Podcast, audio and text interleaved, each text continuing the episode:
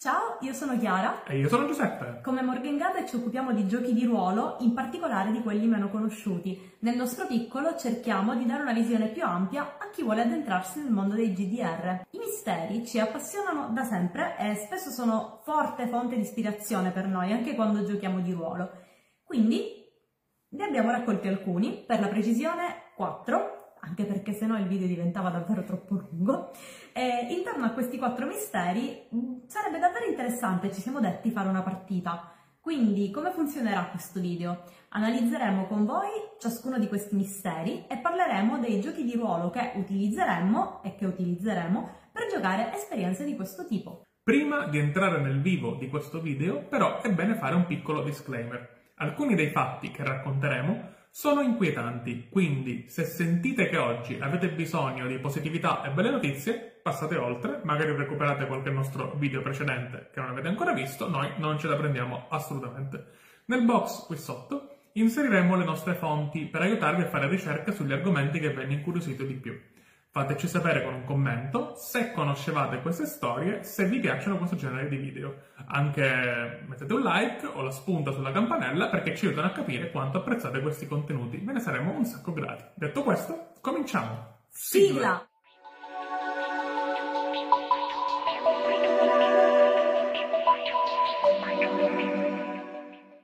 È il primo dicembre del 1948, sono le 6.30 del mattino e un uomo chiama la polizia da un telefono pubblico. Mentre stava facendo una passeggiata in riva al mare a Somerton, un sobborgo a una decina di chilometri da Adelaide, nel sud dell'Australia, quest'uomo ha trovato un cadavere. All'arrivo sulla spiaggia la polizia effettivamente trova un corpo, è il corpo di un uomo tra i 40 e i 45 anni con tratti inglesi ed è davvero molto in forma alto circa 1,80 m, con occhi grigi e capelli rossicci lievemente spruzzati di grigio sulle tempie. Aveva mani curate e con davvero pochi calli, mentre invece aveva eh, molti più calli ai piedi. Eh, questi piedi sembravano eh, aver indossato o a lungo degli anfibi oppure essere quelli di un ballerino. L'uomo è ben vestito con abiti da sartoria americana, però tutte le etichette dei suoi vestiti, questo è un particolare estremamente inquietante che viene notato appunto subito, eh, tutte le etichette erano state tagliate e non aveva con sé né il portafoglio né il cappello. Vi chiederete, e perché avrebbe dovuto essere un problema se quest'uomo non aveva un cappello? Beh, perché era il 1948 e perché per quegli anni era molto strano uscire senza un copricapo. Comunque, il corpo di quest'uomo è appoggiato di schiena eh, a un muretto con le gambe incrociate. La testa è appoggiata appunto a questo, a questo muro e nel collare della giacca viene trovata una, una sigaretta che non è mai stata accesa. A un primo esame sembra che quest'uomo misterioso sia morto nel sonno. Nelle sue tasche c'è un biglietto di seconda classe, mai utilizzato, per un treno che da Adelaide portava alla vicina LA Beach. C'erano anche un biglietto per l'autobus, che non si riesce a capire se è stato utilizzato oppure no, una piccola striscia di alluminio fabbricata negli Stati Uniti, un pacchetto quasi vuoto di gomme da masticare e un pacchetto di sigarette Army Club, con dentro però sette sigarette di un'altra marca, le Kensitas, e poi una scatola di fiammiferi quasi piena. La polizia a questo punto interroga gli abitanti della zona e scopre che una persona che viveva lì vicino aveva visto il defunto alle 19 della sera prima. Questa persona dice che quest'uomo sembrava ubriaco e che muoveva un braccio in modo scattoso. Altri due testimoni, una giovane coppia, dissero di averlo visto alle 19.30 e poi di nuovo alle 20, quando andavano e poi tornavano da una passeggiata. A detta dei due, l'uomo era sempre rimasto fermo e loro avevano pensato che fosse ubriaco o che stesse dormendo e non lo hanno disturbato. Questi tre testimoni, quindi, avevano visto nella stessa identica posizione in cui la polizia poi l'aveva trovato questa persona. L'uomo non ha documenti con sé e identificarlo è a dir poco difficilissimo. La polizia chiede un'autopsia per stabilire le cause di morte e i medici si rendono presto conto che l'uomo ha la faringe piena di piccole ulcere e lo stomaco pieno di sangue mischiato al cibo. È morto intorno alle 2 del mattino e ha mangiato per l'ultima volta circa 3 ore prima, senza però riuscire a digerire quello, quello, appunto il suo ultimo pasto che era una pastry, una specie di tortino tipico della cucina inglese ma che comunque era diffuso anche in Australia. Malgrado le condizioni estremamente gravi in cui versava, ehm, appunto lo stomaco dell'uomo i reni dell'uomo, eh, non vengono però trovate tracce di veleno, anche, anche se alcuni medici teorizzano un possibile avvelenamento da glucoside o glucoside, mm, non so come si dice, comunque un principio vegetale velenoso, molto velenoso, che può portare alla morte anche se viene ingerito in piccolissime dosi. Questo veleno però non è facile da procurare. Vengono analizzati anche i denti e le impronte digitali dell'uomo sconosciuto, però non, non, non c'è alcun successo perché gli archivi della polizia australiana non trovano alcun riscontro in merito. Non potendo dare un'identità al corpo, viene semplicemente chiamato l'uomo di Somerton, che è appunto il luogo in cui il cadavere è stato ritrovato. Le indagini continuano, ma per giorni la polizia non ha nemmeno mezza pista da seguire, almeno fino al 14 gennaio 1949, quindi più di un mese dopo la sua morte, quando alla stazione dei treni di Adelaide viene ritrovata una valigia abbandonata in deposito proprio il 30 novembre 1948 alle 11 da una persona che, secondo le descrizioni, era estremamente somigliante all'uomo di Somerton. La valigia contiene vari effetti personali. Per la precisione, un paio di ciabatte, quattro paia di mutande, un pigiama, un rasoio da barba, pantaloni bianchi sporchi di sabbia, un paio di forbici con la punta così affilata che il possessore della valigia aveva dovuto metterla in una custodia creata da lui, un coltello da tavola, anch'esso molto affilato, delle penne, del filo cerato, eh, che veniva utilizzato per cucire, quindi, però molto raro in Australia, di importazione. Anche qui tutti i vestiti hanno le targhette tagliate, però viene ritrovato un sacchetto con all'interno alcune eh, delle indumenti di biancheria, con sopra il nome T. Kin Keane e poi una targhetta su una cravatta con il nome Kin senza la E alla fine. All'epoca le targhette sui vestiti erano un sacco comuni comunque, perché la seconda guerra mondiale era finita da poco e non era facile acquistare nuovi vestiti, quindi era davvero singolare quest'atto di tagliare l'etichetta e toglierla. Un'altra stranezza che la polizia nota è che nella valigia ci sono molti vestiti ma non c'è nessun paio di calzini di ricambio. La polizia a questo punto sparge notizia del nome trovato, T. Kin, non solo in Australia ma in tutto il Commonwealth. Eppure sembra che nessun uomo con quel nome fosse scomparso da nessun paese parlante inglese, neanche negli Stati Uniti. Allora le indagini continuano. Si scopre che il cappotto dell'uomo di Somerton è stato comprato negli Stati Uniti ed è di una marca che veniva importata raramente in Australia e solo tramite documenti doganali. Quindi si suppone che l'uomo dovesse aver visitato gli Stati Uniti e sempre il cappotto infittisce proprio ancora di più il mistero, perché all'interno della toppa, di una toppa ricavata, cucita proprio nella giacca, eh, viene ritrovato un pezzetto di carta con sopra scritto Tamam Shud, una parola in persiano che vuol dire finito o concluso e che era scritta in quel modo in un libro di poesie chiamato, ora sicuramente sbaglierò, comunque ci provo, eh, Rubaiyat of Omar Khayyam, opera medievale di questo omonimo astronomo, Omar Khayyam, tradotta per la prima volta nel 1859. Non, non esistevano molte copie di questa raccolta, quindi la polizia chiese ai librai e ai bibliotecari di controllare se ci fossero delle copie danneggiate. Un uomo nativo di Somerton, che conosciamo solo come Francis, andò alla stazione di polizia dicendo di aver trovato quel libro poche ore dopo il ritrovamento dell'uomo di Somerton, senza però collegarlo al caso. La sua copia del libro effettivamente mancava di un pezzo dell'ultima pagina, che era quella in cui era scritto eh, Tamam Shud. Il tema del libro è quello del vivere una vita piena in modo da arrivare dinanzi alla morte senza alcuna paura. E quindi si inizia a teorizzare che l'uomo di Somerton potrebbe essersi suicidato. Continuando a studiare la copia si scopre che sul retro del libro erano poi rimaste incise delle lettere, sai se scrivi in modo molto forte eh, sopra un foglio lasciando calchi nella parte sottostante, una cosa di questo tipo.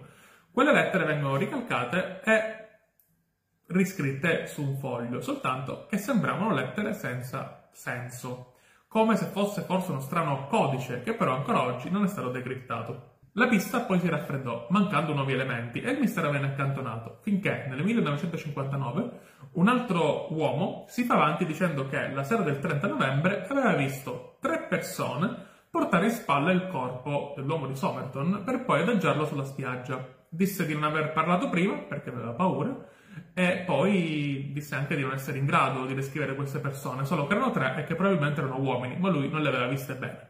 Il caso a questo punto diventa un cold case vero e proprio e nessuno riesce a risolverlo. Si diffondono voci come quella che l'uomo di Somerton fosse una spia del governo sovietico o di quello americano. Negli anni 70 si scopre che proprio a Somerton c'era stata una grande attività di agenti segreti americani proprio nei giorni della morte dell'uomo, ma non vengono mai prodotte prove certe. Solo nel 2022, quindi un anno fa, eh, questa indagine arriva diciamo, a una certa possibile conclusione perché una genealogista di nome Colleen Fitzpatrick dice di aver scoperto la vera identità dell'uomo di Somerton, cosa confermata da una prova del DNA che ha fatto confrontare con quello di due suoi presunti discendenti. L'identità dell'uomo di Somerton sarebbe quella di Carl Webb, un uomo solitario che viveva riparando strumenti elettrici. Nacque nel 1905 e si sposò a 38 anni, che per l'epoca era un comportamento molto desueto, intendo sposarsi tra virgolette così tardi. Eh, si sposò con una donna chiamata Dorothy Robertson, una farmacista.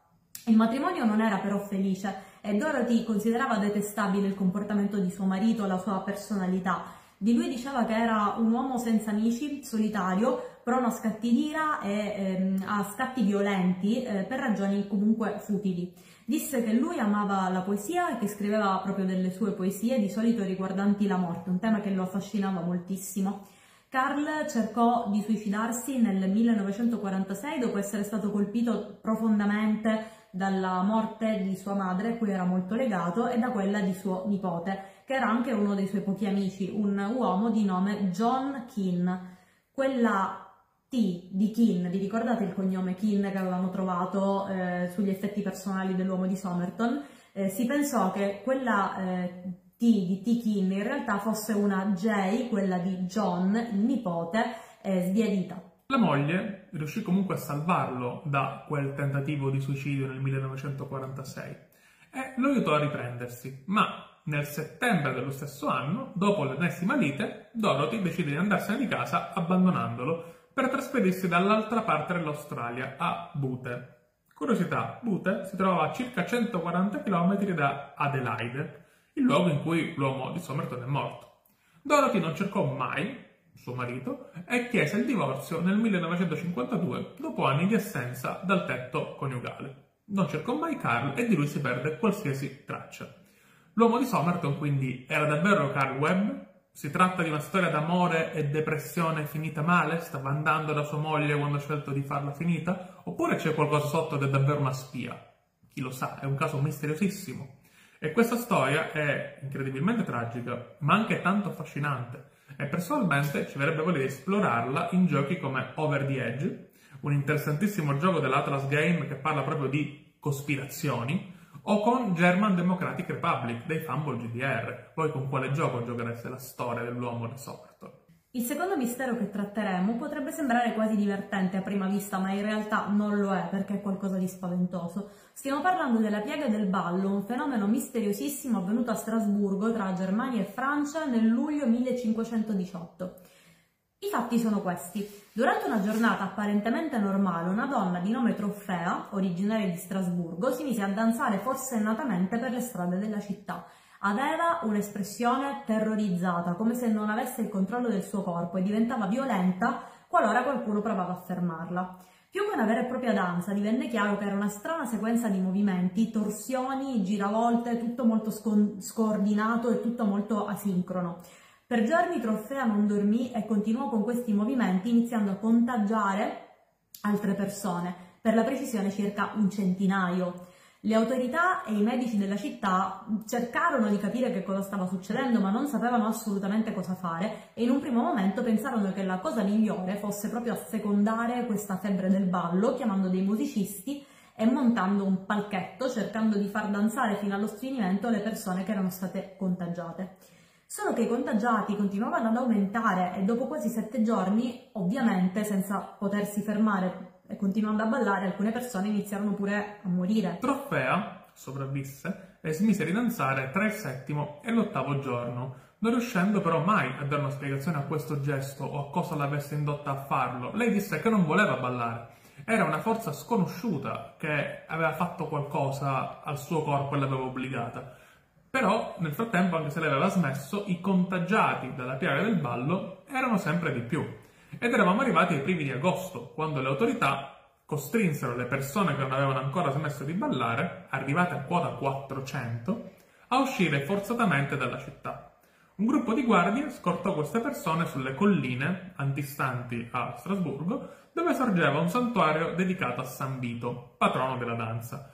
Venne condotta una specie di rituale di esorcismo intorno a un'immagine lignea del santo. Ogni persona venne portata di fronte a quell'immagine mentre veniva recitata una preghiera. Finito il rituale, i danzatori furono ricoverati nell'ospedale di Strasburgo, separati dalle altre persone, e, uno dopo l'altro, nel giro di qualche giorno, smisero di danzare. Il numero delle vittime non è precisato, ma le fonti locali dicono che fu molto elevato. Quanto alle cause, chissà. Si è discusso tanto su cosa può avere portato un evento di questo tipo, che poi aveva avuto anche altri esempi nel corso della storia europea. Per la precisione era successo altre dieci volte nel corso del Medioevo e nel 1374 c'era stato un caso particolarmente grave nella zona vicino a Strasburgo, tra Belgio, Francia e Lussemburgo, con persone danzanti che si muovevano in modo incontrollato. Una teoria che è stata fatta è quella dell'ingerimento più o meno occidentale di segale cornuta, un cereale sui cui steli cresce una muffa allucinogena che causa spasmi involontari, solo che questa, mh, questa segale, questo cereale, viene espulso dall'organismo e quindi doveva essere ingerita più e più volte probabilmente per far danzare 400 persone per un mese, quindi non ce ne sarebbe stata davvero abbastanza in tutta l'Europa del 1518. La causa più accreditata è un fenomeno di isteria di massa inaugurato proprio da Trofea. Il 1518 infatti fu un anno critico segnato da tensioni politiche che avrebbero portato ad anni di guerra proprio in quelle zone e anche a una terribile carestia che era cominciata proprio qualche mese prima. Queste condizioni di stress potrebbero aver portato le persone a una sorta di stato di trance che le ha portate a questa danza incontrollata e molte di loro purtroppo alla morte. Curiosità, nel 1962, quindi poco tempo fa in realtà, pochi decenni fa rispetto al 1500, è successa una cosa simile con un'epidemia di risate nelle scuole del Tanganyika.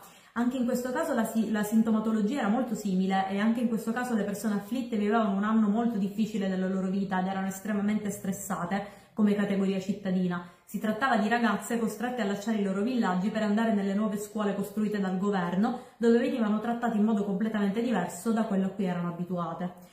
Questa storia, dalle tinte stranissime e tragiche, per noi adatta una partita di Call of Tulu o ancora meglio di Cthulhu Dark, il gioco di ruolo che recentemente è stato tradotto da narrativa. Dietro questa epidemia potrebbe celarsi un culto, una potente stregoneria o il risveglio imminente di un grande antico. Il terzo mistero sembra uscito da un film di Indiana Jones, uno di quelli belli, non uno di quelli brutti, ma è al 100% reale. Si tratta del mistero della Camera d'Ambra, un luogo conosciuto all'epoca come l'ottava meraviglia del mondo. Intanto che cos'è questa Camera d'Ambra?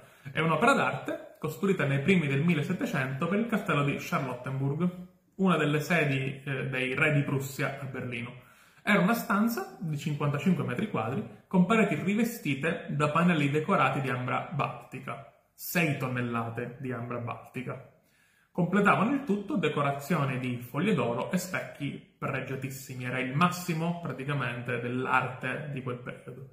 Nel 1716 lo zar di Russia Pietro il Grande e alleato del Kaiser Federico Guglielmo di Prussia la vide durante una visita diplomatica e ne restò così impressionato da dire che sarebbe stato il suo sogno poterne avere una anche lui. Il Kaiser Federico, allora, che voleva impressionare il suo alleato, ordinò di farla smontare e di donargliela, garantendo così un lungo periodo di pace tra Prussia e Russia. La figlia di Pietro, la zarina Elisabetta, a questo punto fa montare la camera d'ambra prima nel palazzo d'inverno a San Pietroburgo e poi qualche anno dopo la fa spostare nel palazzo di Caterina a Kaskoe Selo, un nome che in russo vuol dire villaggio dello zar. E lì, questa stanza resta per secoli, senza essere toccata neanche eh, dalla rivoluzione bolscevica. Tutto questo fino all'operazione Barbarossa, quella con cui i tedeschi invasero a sorpresa l'Unione Sovietica nel 1941. In pochi mesi l'esercito sovietico dovette ripiegare, abbandonando dietro di sé uomini, equipaggiamento e anche ovviamente le opere d'arte. Nel settembre del 41 un gruppo di soldati russi coprì con carta da parati da pochi soldi i pannelli d'ambra, sperando di nasconderli agli occhi dei soldati della Wehrmacht che stavano per entrare nel villaggio. Ovviamente, come potete già presagire, il trucco non funzionò. Infatti, quando i tedeschi occuparono il castello, diedero immediatamente ordine di smontare tutto e la camera d'ambra venne spostata a Königsberg in Prussia orientale. Fu anche rimontata e venne inaugurato proprio un museo, una mostra al riguardo. Eh, in questa mostra restò esposta per alcuni anni, ma la guerra volgeva, come sappiamo, al peggio per i nazisti che si ritrovarono in ritirata e nel gennaio del 1945, quando mancavano pochi mesi alla fine del conflitto, Hitler diede ordine personale che la camera d'ambra venisse portata via e nascosta in un luogo segreto. Persona, la persona che doveva occuparsi dell'evacuazione della camera d'ambra, Otto Kosch, preferì però abbandonare la città lasciando il comando a un generale della Wehrmacht, Otto Lasch. Si chiamano tu, tutti Otto, va bene? Il generale Lasch preferì evacuare le persone e non diede nessun ordine riguardo l'evacuazione e lo spostamento della camera d'ambra. Dovete sapere che la battaglia di Königsberg fu un carnaio. Le divisioni tedesche difesero la città quasi fino all'ultimo i sovietici, aiutati dall'aviazione alleata, prima bombardarono e poi rasero al suolo circa l'80% della città. Lasch stesso decise di arrendersi, contravvenendo agli ordini di Hitler che, come sappiamo, pretendeva una difesa fino alla morte dell'ultimo uomo, solo quando fisicamente il suo esercito non esisteva più. Il castello di Königsberg era stato teatro di violenti combattimenti, ma era ancora in piedi quando i sovietici entrarono nella struttura. Il tenente dell'Armata Rossa Leonid Arinstein disse che la camera d'ambra era lì quando lui entrò nel castello e probabilmente lui e il suo plotone furono le ultime persone a vederla perché quando i sovietici tornarono solo alcuni giorni dopo, a battaglia finita, quella stanza era scomparsa. Alcuni dicono che l'opera d'arte fu bruciata dai nazisti, altri che fu distrutta dai bombardamenti sovietici poco dopo la testimonianza di Leonid. Per decenni i sovietici hanno cercato ovunque questa stanza senza mai riuscire a trovarla, tanto che negli anni 60 ne hanno costruito una replica esatta. Una possibile pista però è spuntata molto recentemente, in realtà nel 2020, quando un gruppo di sommozzatori polacchi ha trovato il relitto finora mai indicato di una nave da trasporto tedesca, la Karlsruhe. Questa nave è salpata poco prima della resa della città, solo per venire affondata poco dopo dagli aerei sovietici. I sommozzatori polacchi hanno trovato molto equipaggiamento militare all'interno, soprattutto centinaia di casse perfettamente sigillate senza niente scritto sopra. Che sia lì che si trova la vera camera d'ambra? Questo mistero, per noi, è perfetto per una partita di Broken Compass. Cioè, ci sono le opere d'arte, c'è lo scontro tra nazisti e sovietici, c'è un mistero da scoprire, sembra proprio scritto di proposito. La quarta e ultima storia non è reale, o forse è reale solo un po'. Si tratta di una leggenda metropolitana così gustosa che vale la pena di raccontarla.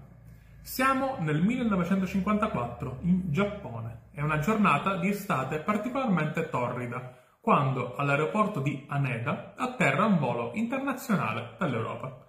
Insieme a molti passeggeri c'era un uomo di mezza età, alto, caucasico, un uomo d'affari ben vestito.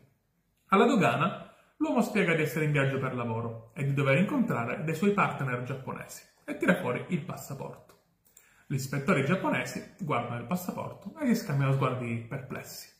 Infatti il passaporto apparteneva a una nazione chiamata Taured e nessuno di loro sapeva dove fosse questa Taured, non l'aveva mai sentita nominare. Il passaporto era stato timbrato più volte e c'erano stati anche precedenti viaggi a Tokyo fatti da quest'uomo a giudicare dai timbri e sembravano tutti reali, i timbri erano veri. Lo scarso giapponese dell'uomo di Taured non aiutava affatto la comunicazione, ma a una richiesta di ulteriori documenti, questi tirò fuori la patente, tirò fuori la carta d'identità e anche queste erano firmate da questa misteriosa e fantomatica Repubblica di Taured. In realtà l'uomo cercava di collaborare, quindi indicò su una mappa dove si trovasse Taured e indicò un punto tra Francia e Spagna, noto come Andorra. Si mostrò anche estremamente offeso perché mh, disse che la sua nazione aveva una storia millenaria e i tentativi dei funzionari giapponesi di fargli capire che questa Taured non esisteva lo spazientivano e basta. Intanto si stava facendo sera e nel frattempo i timbri degli altri aeroporti erano tutti verificati, erano reali. Però nessun funzionario di nessun aeroporto contattato aveva mai sentito parlare ovviamente della nazione di Taured. I giapponesi decisero di contattare la polizia che prese in custodia l'uomo per sospetto spionaggio e gli fece tante altre domande. Venne chiamata sia l'azienda con cui l'uomo aveva rapporti lavorativi sia l'hotel dove diceva di aver prenotato, ma in realtà nessuno sembrava conoscere l'uomo misterioso. Il soggetto a questo punto era visibilmente arrabbiato, sconcertato, anche confuso e venne trasferito in custodia all'interno di un edificio della polizia per passare la notte con la sorveglianza di due guardie. L'uomo era sì confuso, ma eh, continuava comunque a cercare di collaborare. Non ce n'ho e si limitò a chiedere qualcosa per il mal di testa prima di andare a letto. Il mattino seguente gli agenti di polizia giapponesi riaprirono la stanza che si trovava al quindicesimo piano solo per scoprire che era completamente vuota.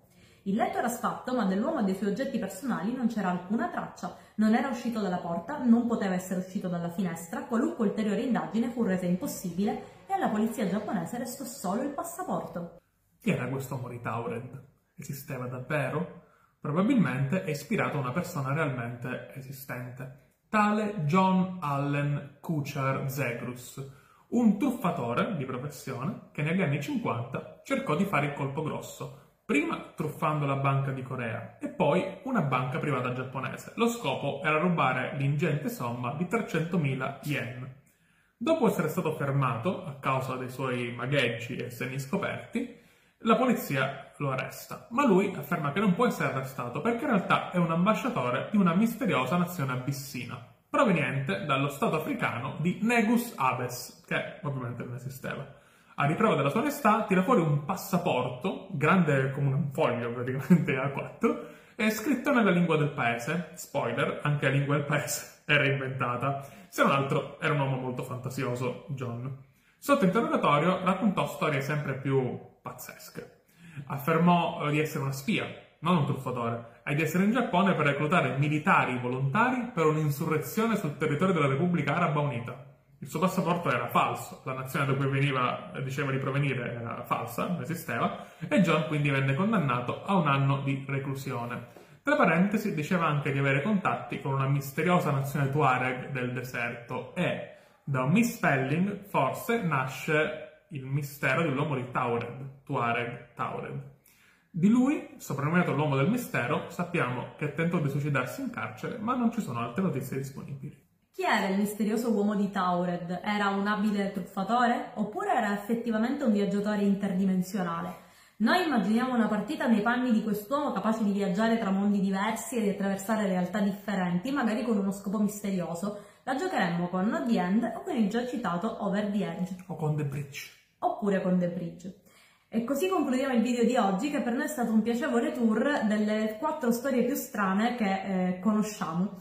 Le conoscevate anche voi e diteci, avete mai preso spunto da una storia strana nel nostro mondo che avete letto, su cui vi siete informati per una vostra avventura di GDR? Fateci sapere con un commento qui sotto. Co- Speriamo che il video vi sia piaciuto. Se vi abbiamo intrattenuto o avete imparato qualcosa con noi, ne siamo più che felici. Vi lasciamo un grande abbraccio se il video vi è piaciuto lasciate un like e seguiteci e ricordate che potete trovarci anche, oltre che qui, su Instagram, dove postiamo le nostre rubriche quasi ogni giorno, o se siete chiacchieroni come noi, nella nostra vivissima chat Telegram. Trovate tutti i link nel box qui sotto. Ricordiamo che l'audio del video sarà disponibile prestissimo anche in podcast e nel box trovate il link per andare su Spotify. E adesso largo i commenti. Grazie e alla prossima. Ciao. Ciao.